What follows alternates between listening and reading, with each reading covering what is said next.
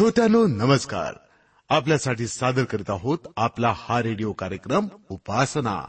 श्रोत्यानो पहाटे उगवणारा तांबडा सूर्य रंगी बेरंगी पक्षी फुलपाखरं ही सुंदर सुंदर फुलं आणि त्यामुळे रोमांचित होणारं वातावरण विशाल पसरलेल्या सागरावर नृत्य करणाऱ्या लाटा बघितल्या ना की आमची खात्री पटते. की या सर्व विशाल भव्य सुंदर निर्मितीमागे हात आहे एका महान सृष्टीकर्त्याचा. पण अजून त्याची आमची ओळख झालेली नाही.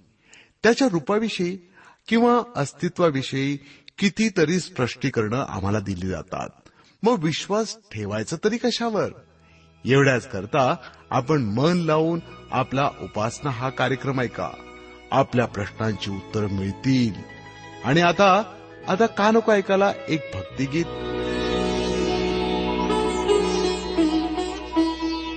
ख्रिस्ता तुझ्यावरी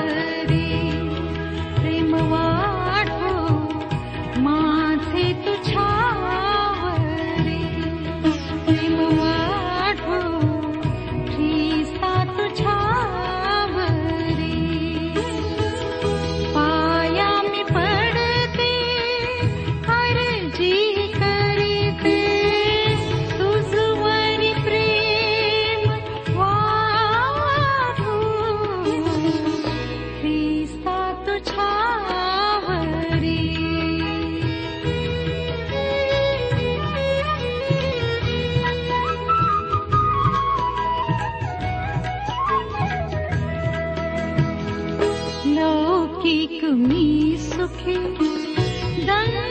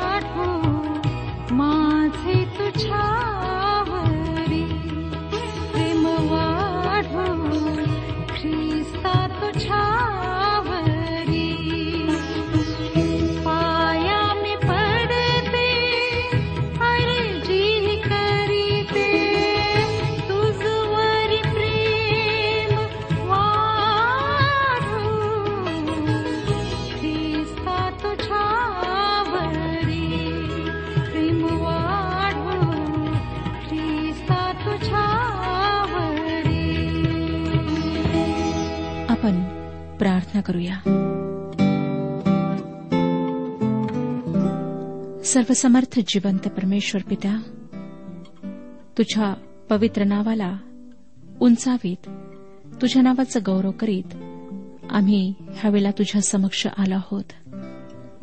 स्वतःला नम्र करीत आहोत. आम्हाला माहीत आहे प्रभू की पुष्कळ अशा गोष्टी आमच्या जीवनात आहेत ज्या तुला आवडत नाहीत. तुझ्या वचनाप्रमाणे चालण्यात आम्ही चुकलो आहोत. आज तू आमच्यासोबत हो. आमच्याशी बोल. आम्हाला स्पष्टपणे दाखव प्रभू की आज आमचे आत्मिक चित्र कसे आहे? आम्ही कसे दिसत आहोत? तुझ्या पवित्र वचनाच्या आरशामध्ये आज आम्हाला आमचे प्रतिबिंब दिसू दे. जे आजारी आहेत बाबा त्यांना स्पर्श कर.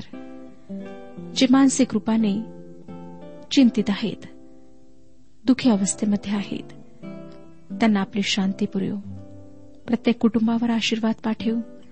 अनेक कुटुंबांमध्ये भांडणं आहेत गैरसमजुती आहेत.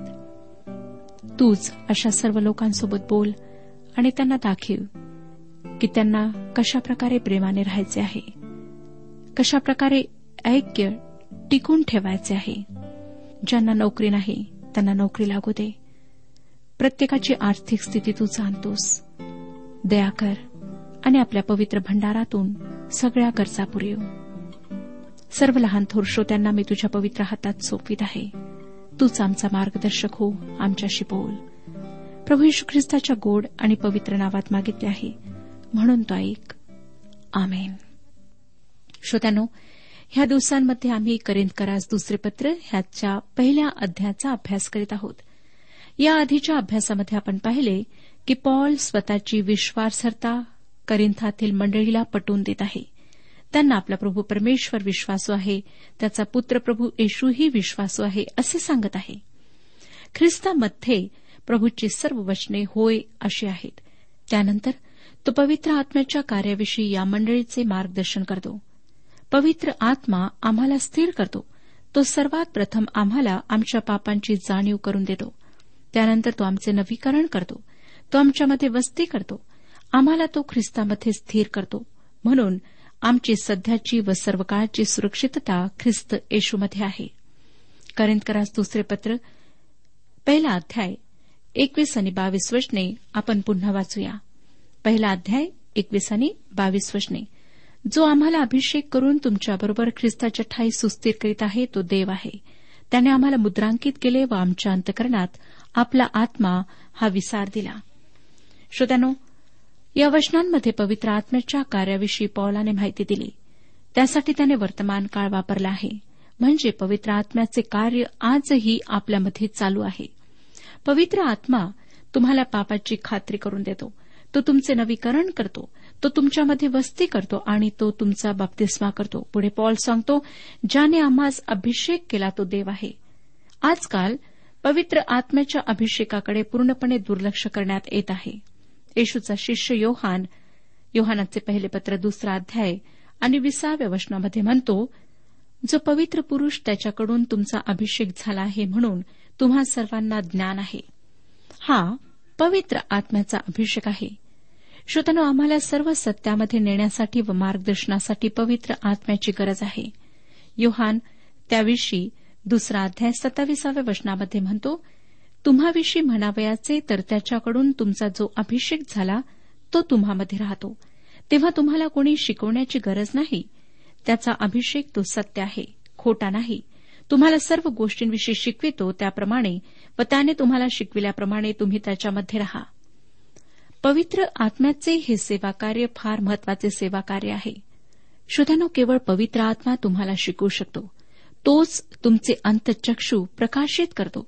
तोच देवाचे वचन तुम्हाला स्पष्ट करून सांगू शकतो. जोपर्यंत पवित्र आत्मा आमचे अंतचक्षू प्रकाशित करीत नाही तोपर्यंत पवित्र शास्त्रातील गुजे आम्हाला समजत नाहीत. म्हणूनच पवित्र शास्त्र एक चमत्कारिक पुस्तक आहे. प्रभूषणे आपल्या शिष्यांना योहान कृष्णवर्तमान सोळावाध्याय बारा आणि तेरा वचनांमध्ये सांगितले. योहान कृष्णवर्तमान सोळावाध्याय बारा आणि तेरा वचने. मला अद्याप तुम्हाला पुष्कळ गोष्टी सांगावयाच्या आहेत परंतु आत्ताच तुमच्याने त्या सोसवणार नाहीत. तरी तो सत्याचा आत्मा येईल तेव्हा तो तुम्हाला मार्ग दाखवून सर्व सत्यात नेईल. कारण तो आपल्या स्वतःचे सांगणार नाही तर जे काही ऐकेल तेच सांगेल आणि होणाऱ्या गोष्टी तुम्हाला कळवेल. आम्हाला सर्व खरेपणामध्ये नेण्याची पवित्र आत्म्याची इच्छा आहे. तुम्ही कधी पवित्र आत्म्याचे साह्य मागितले आहे काय? त्याने तुमचे आध्यात्मिक नेत्र उघडावेत अशी तुम्ही प्रार्थना केली आहे काय? की तुम्ही सर्व अभ्यासासाठी आकलनासाठी स्वतःच्याच बुद्धीवर विश्वास ठेवता. देवाचा आत्मा आम्हाला देवाच्या गूढ व गहन गोष्टी उकलून सांगतो. तो आमचा शिक्षक होतो व जे आम्हाला समजत नाही ते समजण्यासाठी तो आमचे सहाय्य करतो. आमची समजबुद्धी तल्लख होण्यासाठी आम्हाला पवित्र आत्म्याच्या अभिषेकाची गरज आहे. श्रोत्यानो ह्या गोष्टी आम्हाला समजून घ्यायच्या आहेत. पॉल पुढे म्हणतो त्याने आम्हावर शिक्काही केला. ही सुद्धा पवित्र आत्म्याची एक सुंदर सेवा आहे. देवाचे वचन आम्हाला इफिस्करासपत्र चौथा अध्याय आणि तिसाव्या वचनामध्ये सांगते देवाच्या पवित्र आत्म्याला खिन्न करू नका. खंडणी भरून प्राप्त केलेल्या मुक्तीच्या दिवसापर्यंत तुम्ही त्या आत्म्याच्या योगे मुद्रित झाला आहात.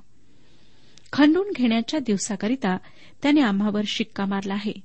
तुम्हाला माहीत आहे की रजिस्टर पत्रावर टपाल खात्याचा एक विशिष्ट शिक्का असतो किंवा पार्सलवर सुद्धा एक विशिष्ट लाखेचा शिक्का असतो. तो फोडण्याचा अधिकार ज्याच्या नावाचे ते पत्र किंवा पार्सल आहे त्याच्याशिवाय कोणालाही नसतो. या शिक्क्याद्वारे टपाल खाते तुमची खात्री करून देते की ज्याच्या नावाचे ते पत्र किंवा पार्सल आहे त्यालाच ते मिळेल.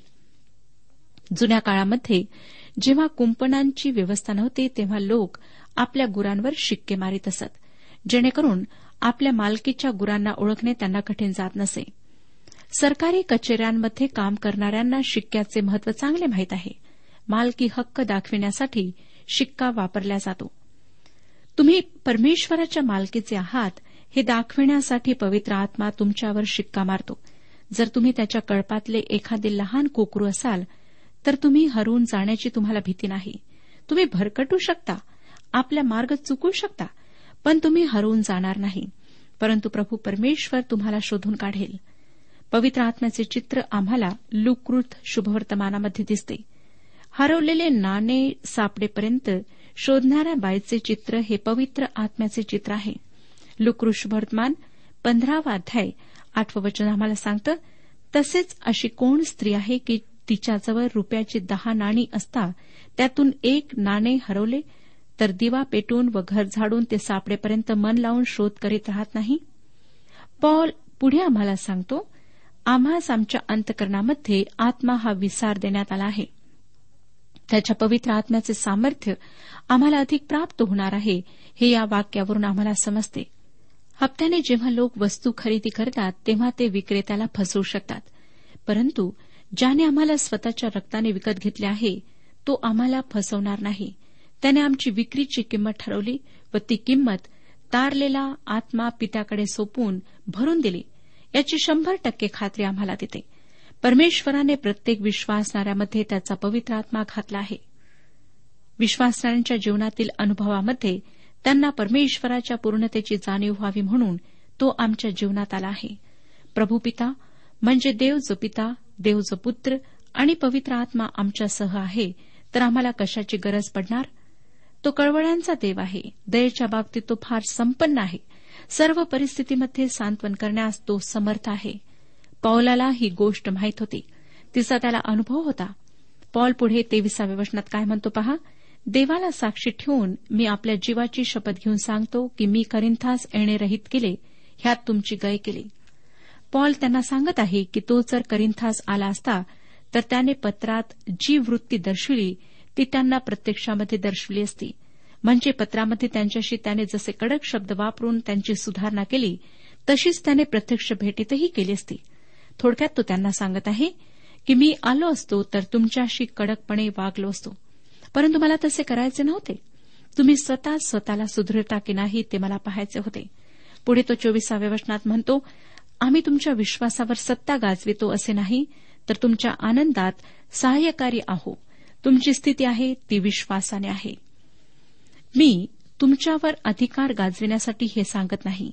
तुम्हाला ख्रिस्तामध्ये पूर्ण मोकळीक आहे असे पॉल म्हणतो. मला तुमच्या आनंदात तुमचे सहाय्य करायचे आहे कारण तुम्ही विश्वासामध्ये स्थिर आहात श्रोत्यानो करिंदकरांनी विश्वासात दृढ व्हावे त्यांची प्रभूमध्ये वाढ व्हावी अशी पौलाची इच्छा होती. म्हणून तो त्यांच्याकडे गेला नाही. तुम्ही व मी आपण विश्वासात स्थिर राहायला हवे. त्यासाठी परमेश्वर आमच्या जीवनात कठीण प्रसंग येऊ देतो संकटही येऊ देतो.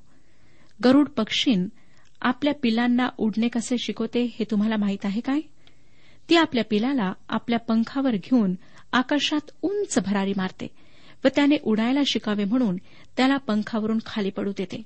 खाली पडता पडता पंख पसरून पिलाने उडायचा प्रयत्न करावा हा त्यामागचा हेतू असतो.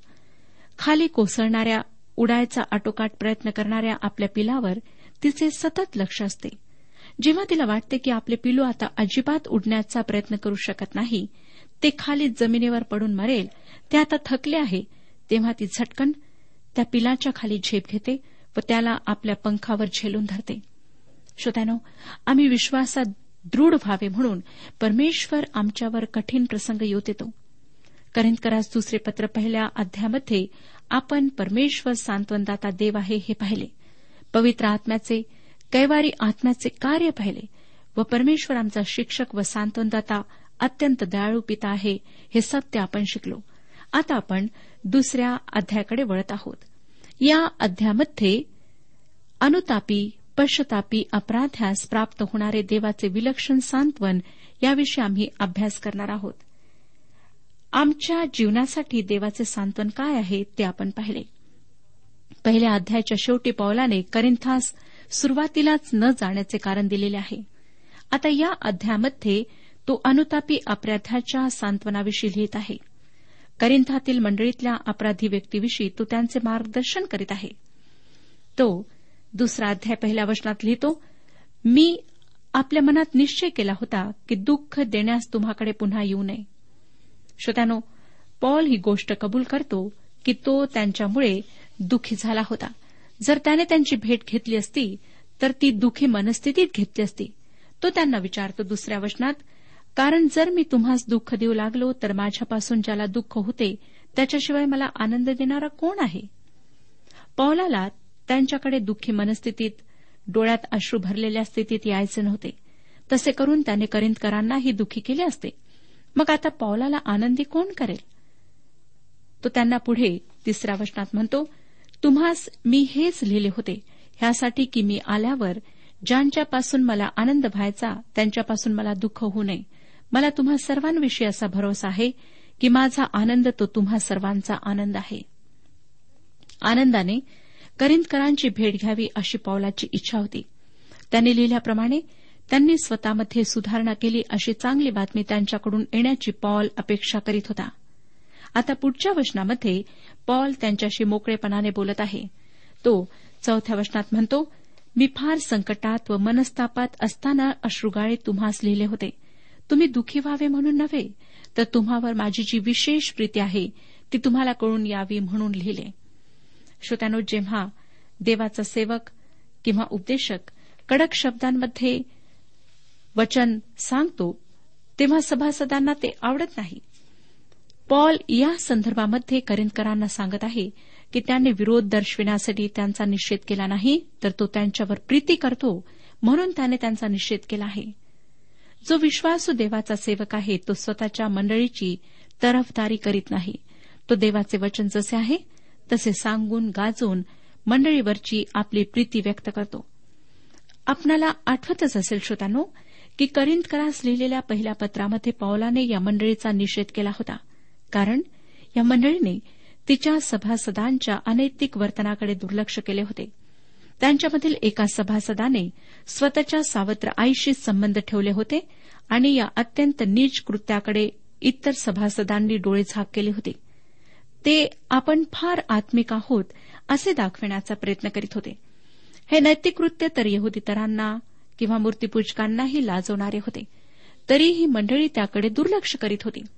पॉलाने ह्या बाबतीत कडक उपाययोजना करण्याविषयी या मंडळीला लिहिले होते. त्याने करिंदकरास पहिले पत्र पाचवाध्याय तेराव्या वचनात त्यांना लिहिले तर तुम्ही त्या दुष्टाला आपल्यामधून बाहेर घालवा. त्याच्या या कडक पत्राचा मंडळीवर निश्चित परिणाम झाला होता व त्यांनी त्या माणसाला मंडळीमधून बाहेर काढले. पुढे काय झाले? ते आपण पाच आणि सहा वचनांमध्ये वाचूया. दुसरा अध्याय पाच आणि सहा वचन. कोणी दुःख दिले असेल तर त्याने ते मलाच नाही तर काही अंशी फार कडक भाषेत सांगायचे नसेल तर तुम्हा सर्वांना दिले. अशा मनुष्याला बहुमताने दिली ती शिक्षा पुरे करिंदकरांनी पौलाची आज्ञा मानली. त्यांनी त्या माणसाला मंडळीच्या बाहेर काढून दिले. ह्या ठिकाणी त्यांनी योग्य ते पाऊल उचलले. त्यानंतर त्या माणसाने स्वतःचे पाप कबूल केले. त्याला त्याच्या पापाविषयी फार पश्चाताप झाला.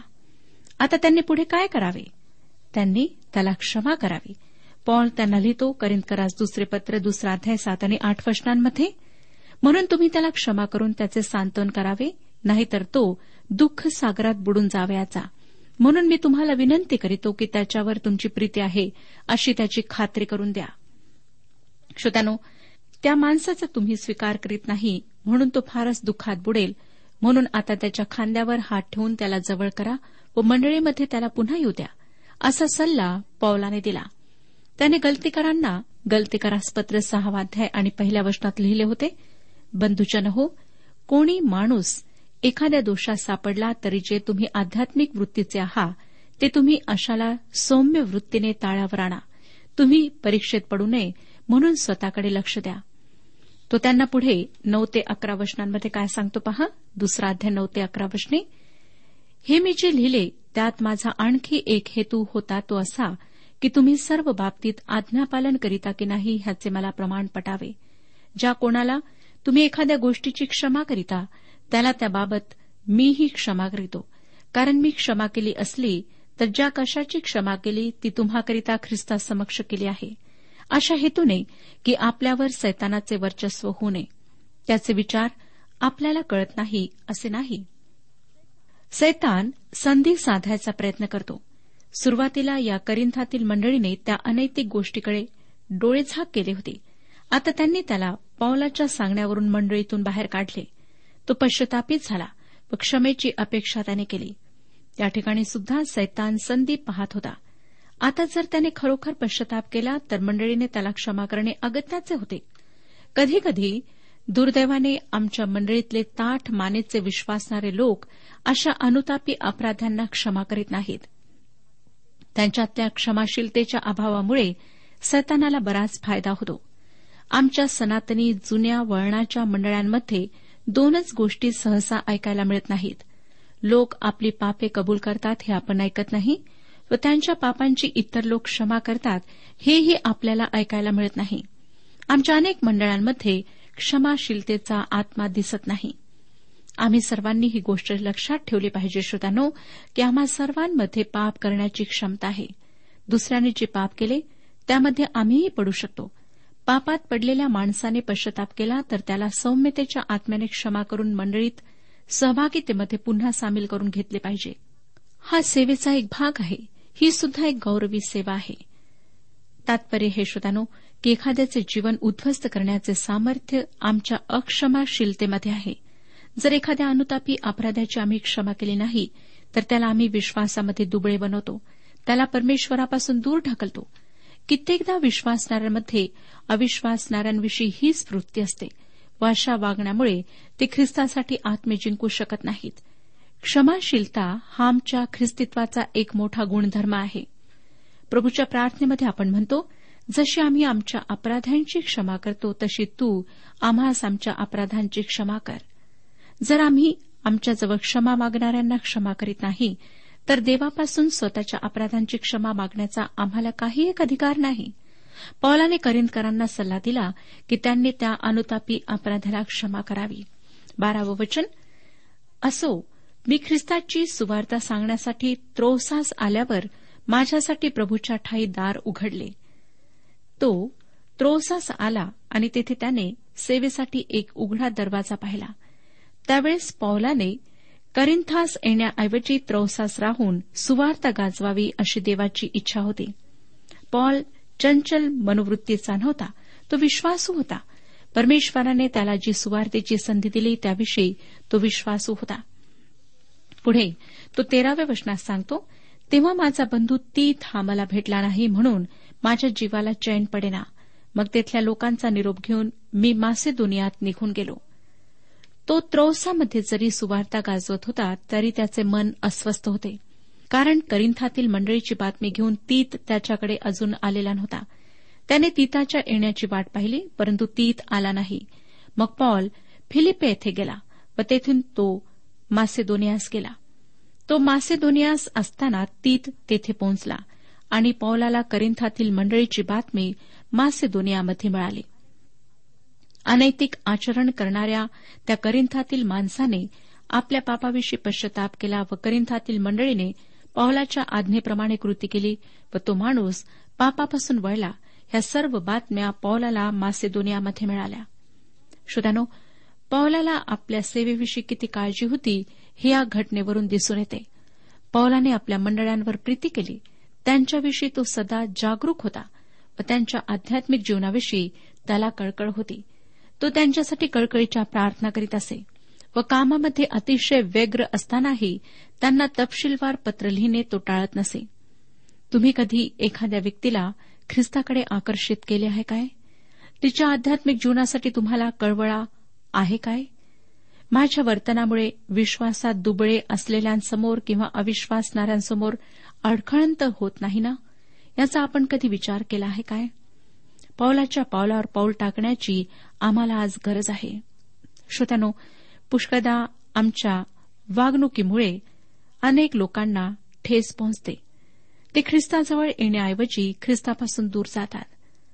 आम्हाला स्वतःच्या वर्तणुकीला जवळून निहाळायचे आहे. निरीक्षण करायचे आहे की काय आम्ही इतरांसोबत प्रेमाने वर्ततो? काय त्यांच्याविषयी आम्हाला काळजी आहे कळकळ आहे? त्यांच्याकरिता आपण प्रार्थना करतो? जर नाही तर आज निश्चय करा. आणि जी लोक पश्चाताप करतात ख्रिस्ताजवळ येऊ पाहतात त्यांना क्षमा करण्याची वृत्ती ठेवा. त्यांच्या समस्या जाणून घ्या. पुष्कदा आम्हाला त्यांची वास्तविकता माहीत नसते आणि त्यांच्याविषयी आम्ही गैरसमज करून घेतो. त्यांच्याबद्दल आमच्या मनात एक विचित्र प्रकारची आम्ही धारणा निर्माण करतो आणि त्यामुळेच त्या व्यक्तीला समजून घेण्यामध्ये आम्ही चुकतो. तर श्रोत्यानो आज मंडळीतील ज्या लोकांना तुमची गरज आहे तुमच्या प्रार्थनेची गरज आहे त्यांच्या जवळ जा त्यांच्याशी प्रेमाने बोला त्यांचे सांत्वन करा आणि त्यांना ख्रिस्ताकडे वापस परतविण्याची सेवा करा. परमेश्वर अवश्य आपणाला आशीर्वाद देईल आणि आपल्याद्वारे त्याचे गौरव करून घेईल. जर आपल्या काही समस्या आहेत तर त्या परमेश्वराला सांगा. तो तुमची प्रार्थना ऐकून तुमची त्या विषयात मदत करेल. परमेश्वर आपणा सर्वांस आशीर्वाद देऊ. आजच्या उपासना कार्यक्रमात परमेश्वराच्या जिवंत वचनातून मार्गदर्शन आपण ऐकलं. आजच्या या वचनातून आपणास काही आशीर्वाद मिळाला असेल यात काही शंका नाही. सुदैव जीवनविषयक काही शंका असल्यास किंवा काही प्रश्न असल्यास किंवा काही प्रार्थना निवेदन असल्यास पत्राद्वारे आम्हास अवश्य कळवा. आम्हाला अगदी आनंदच होईल. पत्र व्यवहारासाठी आमचा पत्ता लिहून घ्यावा. कार्यक्रम उपासना पोस्ट बॉक्स क्रमांक एक शून्य दोन बेजनबाग नागपूर पिनकोड क्रमांक चार चार शून्य शून्य शून्य चार. आमचा ईमेल ॲड्रेस आहे Marathi T T B at radio eight eight two dot com email address पुन्हा एकदा ऐका. Marathi T T B at radio eight eight two dot com बरं तर आता इथंच थांबूया कारण आपल्या कार्यक्रमाची वेळही संपत आलेली आहे. पुन्हा आपली भेट आपल्या पुढल्या कार्यक्रमात तोपर्यंत नमस्कार.